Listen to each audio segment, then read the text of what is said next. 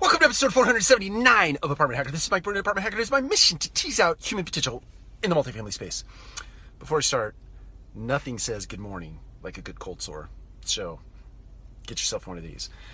What I wanted to talk about today was, uh, or is rather, the idea that, or really the differentiating factor between um, a good team and a great team. Um, there are many factors, but there's one overarching factor I think that makes the difference between good and great, and that is the amount of time that you spend with your team.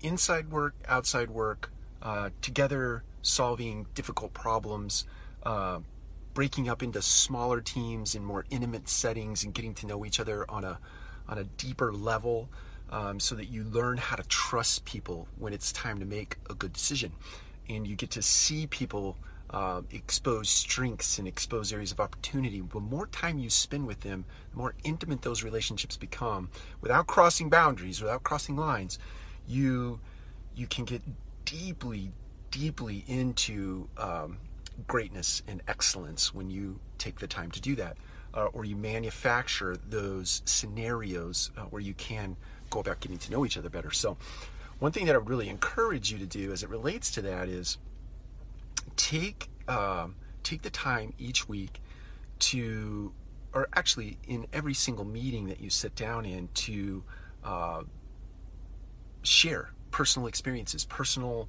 uh, things that are going on in your life that are good, positive things. Uh, something that might have happened to you yesterday, or something that might have happened to you last week, whether it be about work or not about work, more personal in nature.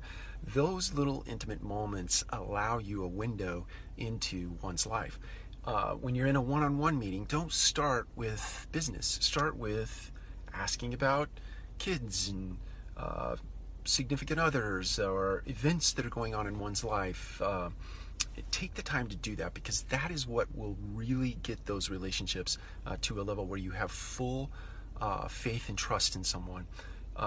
Otherwise, you kind of grow apart, right? Just like in a personal relationship, if you're not spending time together, good quality, intimate time together, you grow apart. Um, so that's my encouragement for you on this Friday. Take care. We'll see you again soon.